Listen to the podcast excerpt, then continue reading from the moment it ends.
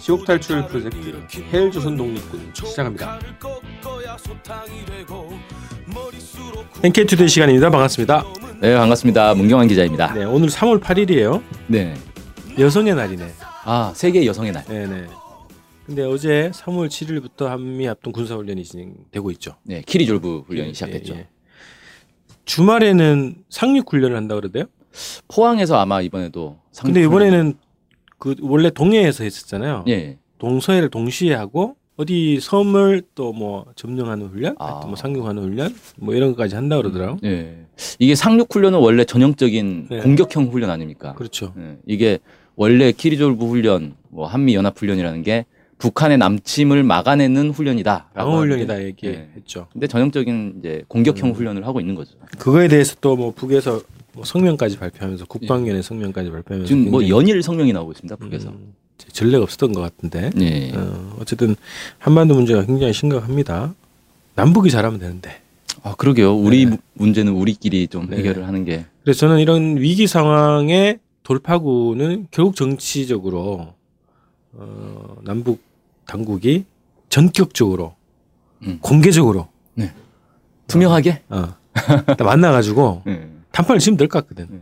예. 예. 근데 지금 만날 수 있는 통로가 없어져 버렸어요. 원래 개성에서 만나야 되는데. 예. 그러니까 언론 보도를 하면 되죠. 언론에서 음. 이렇게 띄우면 음. 만납시다 하면 또 하다고 하지 않겠어요? 그렇죠. 예. 그 방법밖에 밖에 없다. 그래서 남은 북을 더잘 알고 북의 남을 더 잘 알고 그러기 위해서 우리는 북을 잘 알기 위해서 NK투데이를 하고 있습니다. 네, 하고 있고요. 그래서 오늘 또 두 가지 어, 주제를 가지고 왔는데 어, 첫 번째 오늘의 이슈 네. 뭡니까? 북한 인권 문제와 관련된 건데요. 지난 3월 1일 제31차 유엔 인권이사회 고위급 회기에서 북한의 리수용 외무상이 기조연설을 했습니다. 음. 우리 인권 문제를 계속 선택적으로 개별화해 정치적으로 공격하고 압력을 가하는 회의에 더 이상 참가하지 않을 것. 그러니까 회의 보이콧 입장을 밝힌 거죠. 네. 앞으로는 이 유엔 인권이사회 회의에 들어가지 않겠다라는 겁니다. 그리고 또 유엔 인권이사의 대북 결의에 대해서도 어떤 대북 결의에도 구속되지 않을 것. 우리를 반대하는 어떤 결의가 채택되든 그것은 오직 불공정성과 이중 기준의 증거로만 남을 것. 이렇게 주장을 했습니다. 인권 이사회면 유엔 참가국들이 다 들어가는 회의인가요? 아, 그건 아니고요. 인권 이사회 이사국들이 따로 있습니다. 음, 선출하는 거죠, 그것도. 예, 예. 어. 그 돌아가면서 하는 거예요. 네, 네. 몇년 전에 미국이 여기에서 그 인준을 못 받아가지고 네, 사회에서 쫓겨난 네, 적이 있죠. 저기 있다 그러더라고요. 네. 음. 자, 유엔 인권이사회가 또 이번에 대북계를 또 한 거예요? 아, 이번에 한 건 아니고요. 음. 이 2003년부터 매년 결의안을 채택하고 있는데 네. 그럼 가장 최근에 한 게 작년 3월 27일입니다. 음. 그러니까 3월 달에 이게 주기가 그렇게 되는 것 같아요. 3월 달마다 이걸 음, 음. 열어 가지고 예. 그러니까 이제 할 때가 또 된 거죠. 음. 또 이제 2016년 대북 결의안을 채택할 때가 되니까 네. 북에서 이런 이제 입장을 보인 것 같습니다. 그럼 이번에 그래서 이런 보이콧을 하는 게 어떤 결의를 채택하는 과정에 있기 때문에 그런 건가? 그 논의가 이제 또 들어가겠죠. 왜냐하면 3월 달까지 해서 또 그 대북 인권 보고서를 제출하게 돼 있거든요. 네, 네. 제출하면 그걸 토대로 해서 또 결의안 채택할 거고 이런 이제 음, 음, 쭉 흐름이 있기 때문에 지금 이제 미리 입장을 밝힌 게 아닌가. 네. 이번에 그래서 북이 인권이사회 대북 결의안에 어, 보통 2003년부터 시작됐다고 하는데 이거에 대해서 북의 기본 입장은 뭔가요? 기본 입장은 앞서 이제 말씀드린 것처럼 인정할 수 없다. 음. 이건 잘못된 정치적 공격이다. 음. 이렇게 얘기를 하고 있고요. 음, 이, 인권 이사회가 53개 나라인데 작년에 이제 인권 결의안 채택할 때 보면은 찬성 27개, 네. 반대 6개, 기권 14개 이렇게 해서 찬성이 좀 많은데 네. 2014년에 비해서 2015년에는 3개국이 찬성해서 기권으로 돌아섰어요. 음. 그러니까 그 전에 2014년에는 찬성이 30개국이었는데 작년에는 27개국으로 줄어든 거죠. 음, 27대 한 20 정도로 봐야 되겠네 지금. 예, 그렇죠. 기권은 사실상 반대를 하고 싶어도 왠지 이제 반대를 하면 미국이나 이런 나라들한테 눈치? 눈치 보이니까 음. 반대까지는 안 하고 예를 들어서 어떤 나라들은 반대 입장을 쭉 표명을 했는데 결국 투표할 때는 기권을 하고 이런 나라들도 있거든요. 네. 그래서 이 결의안에 대해서 어떻게 어, 기본적으로 거- 반대한다. 정치적인 결의안이다. 이제 이런 그렇죠. 입장을 가지고 있다는 거잖아요. 예, 예. 그러면 이제 어 하여튼 뭐 오래됐는데 이것도 뭐 북한의 인권 보고서 뭐 이런 것들이 막 각종 보고서들이 제출되잖아요. 네. 그 북한의 인권 상황에 대한 또 북의 입장 이건 또 어떻게 나와 있습니까? 네. 리수영 외무상이 일단 연설에서 이렇게 얘기를 했습니다. 탈북자들 증언이 기본 보고서 내용이거든요. 그러니까 주로 북한 탈북자들 증언에 따라서 북한 인권 문제가 이러이런 문제가 있다. 이런 식으로 주장을 한단 말이에요. 그래서 여기에 대해서 탈북자는 한 사람당 5천 달러나 그 이상을 들여 유괴 납치해 끌고 간 것이다. 미국과 이에 동조하는 국가들이 오랜 기간 북한 제거를 갈망하며 자신들의 이유를 강화시키기 위해 인권 남용의 거짓 주장들을 해왔다. 이렇게 주장을 했습니다. 그러니까 탈북자를 이 5천 달러 음. 사- 한 사람당 5천 달러씩 해서 유괴를 하는 음. 거다라고 얘기를 했는데 모든 탈북자가 뭐 다 그렇다라고 얘기할 수는 없겠지만 이번에 그 어젠가요 국내에 지금 김연희 씨라고 네, 네. 자신은 북한으로 돌아가겠다 음. 자기는 납치돼서 한국에 온 거다 이런 음. 주장을 하는 분이 있잖아요 베트남 대사관 들어갔더라고요 그러니까요. 망명 신청을 어, 어. 했습니다 예. 야 한국인이 해외에 망명 신청을 했어요 참 민망한 상황이 됐습니다 어, 아니 또 이분 주장에 따르면 이제 그 자기도 납치돼 왔다 이런 거죠. 예 그렇죠 어, 게임에 빠져가지고 네. 이제 납치됐다 이런 주장을 하는데 어쨌든 그런 주장을 하고 있다 북에서는 그런 거고 예. 그다음 또 뭐가 있어요? 예, 또 이제 외무상 직접 발언 말고도 북한에서 이 북한 보도나 이런 걸 통해 가지고 네, 언론을 네. 통해 가지고 음. 적극적으로 대응하는 모습들이 있습니다. 뭐 예를 들면은 지난 이제 3일 날 북한의 우리 민족끼리라는 사이트가 있어요. 네. 근데 우리 민족끼리에서 우리 민족끼리 TV라는 걸 또 합니다. 아, 인터넷 방송을 하는 거죠. 네. 네. 거기서 자체 제작한 영상을 보여줬는데 해외 파견 노동자들 모습을 보여줬어요. 음. 그러니까 해외 파견 노동자들도 인권 침해 당한다 이런 주장들이 많이 있잖아요. 네. 뭐 월급의 90%를 뭐 강탈당하고 있다. 그렇죠. 뭐 열악한 환경에서 음, 음. 뭐 쉬지도 못하고 강제 노역하고 있다. 음. 이런 식으로 하는데 이 노동자들의 실제 모습을 보여주면서 뭐 편리하게 잘 꾸려진 숙소들에서 푸짐한 식생활 조건을 보장받고 있으며 안정적인 휴식을 취하고 있다. 휴식이나 명절날에는 주제국에 있는 명소들이나 역사 유적들도 돌아보면서 견문도 넓히고 쌓인 피로도 말끔히 가시고 있다. 뭐 이런 식으로 보도를 했어요. 음. 근데 이런 모습은 사실 국내 언론사들이 중국에 가서도 많이 취재를 해서 보도된 적도 있습니다. 네. 그러니까 뭐 국내 방송국들이 중국의 북한 식당이나 북한 노동자들이 일하는 기업소 이런 게 많이 네, 있거든요. 네. 그런데 가가지고 휴일날 보면 북한 사람들이 한복 입고 막 유원지 돌아다니고 음. 이런 것들을 막 찍어가지고 보여주는 거예요. 그래서 아 어, 어떤 사람들이냐 그랬더니 아 우리 식- 식당에서 일하고 있는 사람들이다. 오늘 쉬는 음. 날이라서 놀러 나왔다. 아, 이런 얘기를 하는 거죠. 이게 우리 민족끼리 TV에서 어, 이 보여줬다는 거는 이게 선입견을 가지고 보는 사람들은 이거 이거 연출한 거 아니냐 이렇게 네. 충분히 얘기할 수 있는 상황이잖아. 그렇죠. 북한 어, 언론이 어. 하는 건 다 연출된 것 같은 음. 느낌이 들죠. 그래서 이거는 아무래도 이제 크게 호응을 못 받을 것 같고 네. 나라마다 좀 다르지 않을까요? 러시아 볼목국 막 얘기하잖아요. 예. 그럼 러시아는 추운데 또 상황이 안 좋겠지. 예. 작업 환경이. 예. 뭐 중국은 뭐 또 가깝고 그러니까 예. 좋을 수도 있고. 그래서 그렇죠. 나라마다 좀 다를 것 같거든요. 음. 그리고 그 나라의 또 노동 환경이라는 게 있잖아요. 음, 음. 그 나라 노동자들이 보- 일반적으로 받는 이 복지 혜택 네, 네. 이런 게 또 있을 거고 다 어. 다르니까 그 나라마다. 그래요. 그다음에 또 뭐가 있습니까? 최근에 이제 일각에서 카타르 건설 회사가 북한 노동자들을 해고했다 이런 보도가 있었어요. 네. 그러니까 카타르에서 일하고 있는 북한 노동자들이 있는데 음. 이 사람들이 해고를 당했다. 아, 이렇게 보도를 했는데 송명남 북한 대외지도국 중동 담당 국장이 노동자들이 본국으로 휴가를 간 거다. 이거를 해고한 것처럼 날조에 보도했다. 네. 이렇게 또 주장을 하기도 했습니다. 그 왜 이런 보도를 했을까? 근데 참 희한한 게 네. 건설 회사가 북한 노동자를 해고한 건 네. 북한의 인권 문제가 아니잖아요. 카타르 건설 회사가 문제지. 구조조정을 불법적으로 했을 수도 있고 어? 예. 음. 음, 건설회사 카타르를 규탄하든가 아, 알아보든가 그렇죠. 왜 네. 해고했냐. 근데 보통 해외 건설 노동자라고 하면 일정 기간 동안에 계약을 해서 통으로 가서 그렇죠. 그러니까 뭐 있다고 몇 년, 뭐 그러잖아요. 3년, 5년 뭐 이런 예, 식으로. 우리 뭐 예전에 뭐 중동 뭐 건설금 얘기했을 때도 네. 우리도 많이 갔죠. 그렇게 하는 거잖아요, 음. 그죠? 음. 근데 이게 해고했다는 것 자체가 논리적으로 아니 경험적으로 이게 이해가 안 되네. 예, 그렇죠. 그리고 이걸 가지고 뭐 북한의 뭐 인권 문제라든가 노동자들의 처지를 뭐 비판하는 그 소재로 쓰는 것도 이해가 안 되네요. 그렇죠. 음. 이게 사실은 좀 더 알아보면 내막을 알아보면 음.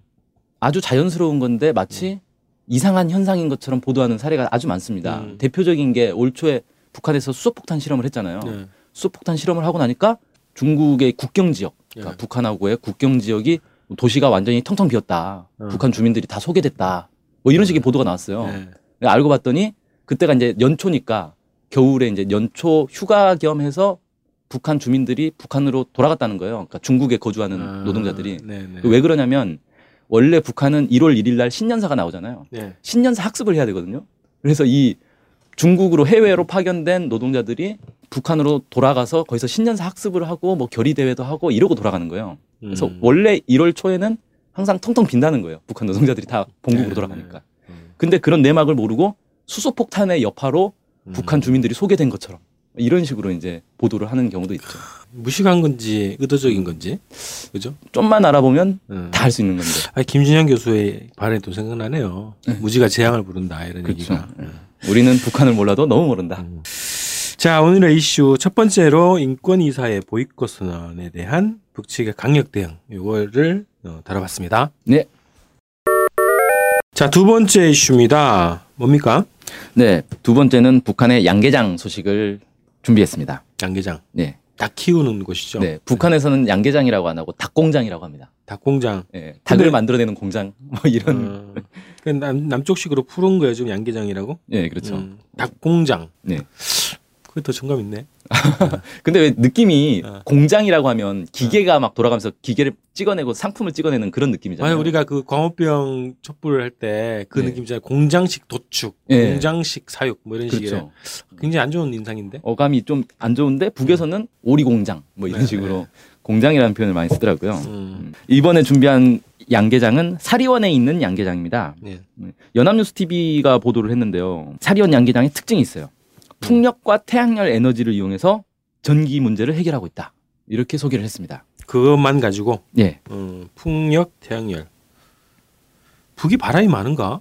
그건 알 수가 없죠. 동해 쪽 가면은 네. 동해 쪽 아, 약간 이쪽 속초 이쪽 가 보면은 거기 언덕배기에 이렇게 풍력 발전소를 돌리더라고. 네. 그래서 북은 더 바람이 많이 불 것 같은 생각도 드는데 어쨌든 네. 풍력과 태양열로 네. 그걸로 공장 하나를 돌린다는 거네요. 그렇죠. 이 공장에서 근무하는 기사장 인터뷰가 나왔는데요. 음. 기사장이라고 하면 뭐냐면은 공장이나 기업소 같은 데서 기술 지도를 하는 책임자를 기사장이라고 부릅니다. 네. 이 기사장 정인철 기사장인데 음. 수십 대의 풍력 발전소와 태양열 전지판을 설치하고 그에 따른 결합형 자연 에너지 발전실도 공장 자체의 힘으로 꾸려 전력을 생산하고 있다.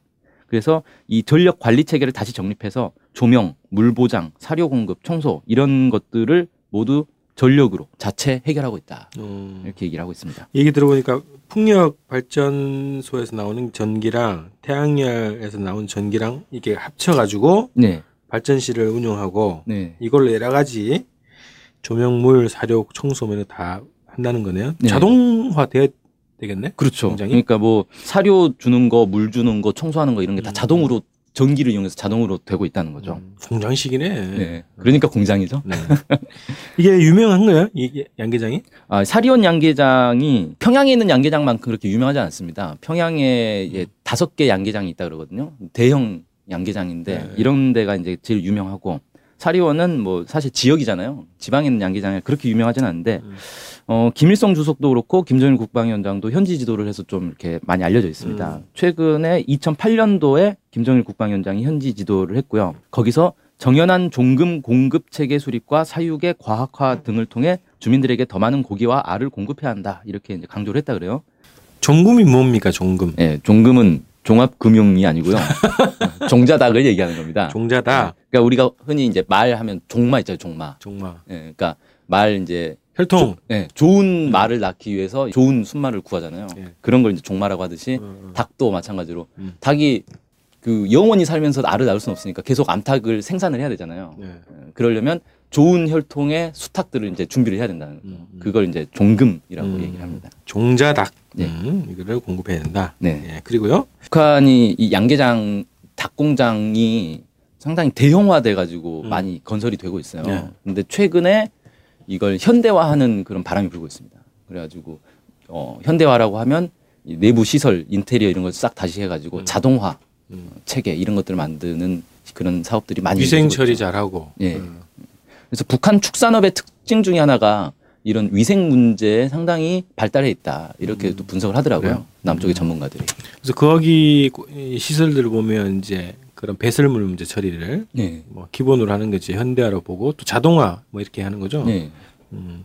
근데 그 시스템이 달, 잘 거쳐진 닭 공장이다 이런 예, 건가요? 예. 근데 이제 그런 시스템을 자연 이제 그 친환경 에너지를 이용해서 해결했다라고 네. 해서 좀 주목을 받은 것 같습니다. 자본주의식으로 하면은 생산 단가가 굉장히 낮겠다. 그죠? 음, 그렇죠. 알이든 뭐 닭이든 예. 그죠? 생산비가 거의 뭐 석유가 들어가지 않으니까 어. 네. 그 다음 또 북쪽의 닭공장 의 예. 특징이 음. 있다면 일단은 어, 대형화되어 있어요. 음. 북한은 이제 사회주의 체제가 대량 생산, 대량 소비. 음. 그래서 주민들에게 왜 닭을 배급을 하잖아요. 그렇죠. 그러니까 이걸 한 마리 한두 마리씩 키워가지고 배급을 하면 이 사람 오늘 받고 저 사람은 다음 주에 받고 이렇게 해야 되니까 음, 음, 아예 대형화 해가지고 수천 마리. 사회주의 특징인가? 근데 이게 음. 자본주의에도 지금 이제 그렇게 되고 있죠. 그렇죠. 어. 네, 대, 대형화, 어. 어, 대량 생산 독점화되지. 또. 네, 예. 그렇게 되고 있죠. 그래서 북한이 일찍부터 이런 대형 닭 공장들을 많이 만들어가지고 음. 대형 대량 사육 이런 것들을 많이 했어요. 예. 닭뿐만 아니라 북한의 이제 축산업의 특징인 거죠. 북한에 가장 많은 가축이 뭘까요? 닭 아닌가? 아닙니다. 땡, 돼지, 땡, 소, 땡. 오리, 토끼입니다. 토끼. 네. 아. 토끼가 2천만 마리가 있다고 합니다. 어, 고기로 먹으려고 그러는 건가? 토끼는 이제 고기도 있고 가죽도 나오고. 네, 네. 그래서 토끼를 가장 많이 키우고요. 음. 북한이 풀 먹는 짐승을 강조를 많이 하고 있어요. 맞아, 맞아. 그러니까 사- 곡물 사료를 먹으면 곡물은 사람이 먹어야 할 것도 부족한데 네, 네, 이걸 네. 짐승 키우는데 쓸 수 없다. 그래서 음, 어차피 풀은 사람이 먹, 못 먹는 거니까 음. 풀 먹는 가축을 많이 키우자고 해서 토끼를 많이 키우고 있습니다. 음, 토끼가 2천만 마리고 그 다음이 닭입니다. 닭이 한 1,900만 마리 어, 이 정도 있다 그래요. 네. 그 다음이 오리. 오리는 한 500만 마리 정도. 이게 이제 국제 무슨 축산 기구에서 이제 발표한 네, 거예요. 네. 음. 그래서 그 다음에 이제 돼지, 염소, 거위, 소, 양 뭐 이런 순으로 음, 많이 있다고 그러네요. 네. 그러면은 뭐 이걸로 뭐 식량 문제 해결하고 어 네. 이렇게 가는 거네요. 그렇죠. 이게 어 대량 사육, 대량 소비 이런 네. 얘기를 했는데 이게 자본주의 방식하고 거의 형태는 똑같은데 예, 그래서 그렇죠. 2008년도에도 광우병 뭐 싸움 있을 때도 예. 그렇게 자란 소들이 속성으로 길러지고 예. 사료도 또 어. 이렇게 동물성 동물 사료로. 해가지고 어, 이게 결국 이제 광우병을 발, 발병시킨다 이제 이런 네. 얘기를 했단 말이에요. 그래서 그런 사육 방식 예. 또 도축 방식에 대해서도 문제가 많이 있죠. 그렇죠. 이런 거를 좀 우려하는 분들이 이제 음. 많이 있거든. 근데 그렇죠. 북의 이 사례들은 어떻게 봐야 될까요? 그러니까 기본 이제 그런 주장을 하시는 분들은 소량 생산을 해야 된다. 음. 닭도 막 수천 마리 수천 마리씩 이렇게 키우면 안 된다. 그렇죠. 어. 그러니까 병 옛- 생기고 뭐. 예, 옛날에 이제 농촌에서 집집마다 닭 몇 마리씩 키우듯이 그런 식으로 어. 키우는 게 가장 친환경적이고 자연적이고 음. 병도 안 생기고 뭐 이런 이제 얘기를 하시는데 음, 이제 사회주의 체제 특성상 그렇게 하기보다는 대량으로 이렇게 집단으로 이렇게 모아서 키우는 것 같은데 음. 그럼 반드시 발생하는 게 이 위생 문제란 말이에요. 그렇죠. 그래서 그 국내 이제 이 축산 전문가들의 분석으로는 음. 북한의 축산업의 이제 가장 큰 특징 중에 하나가 이 위생 문제, 방역 문제 여기에 상당한 투자를 하고 있고 많이 발전해 있다 이렇게 음, 얘기를 하더라고요. 음, 그래서 음. 그런 이제 대량 사육에서 나타날 수 있는 부작용을 해결하는데 상당한 이제 노력을 오래 전부터 기울이고 있었다. 뭐 이렇게 볼수 음. 있겠습니다. 어쨌든 뭐 그 확인되는 건 없어요. 그거 그런 이제 축산물을 뭐 소비를 해가지고 어떤 문제가 발생했다 이런 얘기들이 예, 확인되지는 않고 그게 만약에 발생했으면 또 막 얘기했겠지. 그렇죠. 뭐 인권 얘기하면서. 음, 음. 음. 그래요. 어, 양계장 얘기를 좀 해봤네요. 네. 어. 자, 이렇게 해서 오늘 두, 번, 두 가지 이슈를 좀 다뤄봤고요. 저희가 좀, 음, 변화를 네. 어, 모색하고 있죠. 예, 완전 새로운 모습으로 한번 네. 획기적인 방송을 준비를 하고 있습니다. 그래서- 너무 이렇게 해놓으면 나중에 실망하실 수 있는데. 음. 어디에서도 들을 수 없는 방송을 네. 좀 음, 고민을 하고 있는데 그것이 어떤 형태로 나타날지는 뭐 좀 더 두고 보시기 바라고요. 어, 저희는 또 일단 우선은 다음 주에 뵙도록 하겠습니다. 예, 감사합니다. 고맙습니다.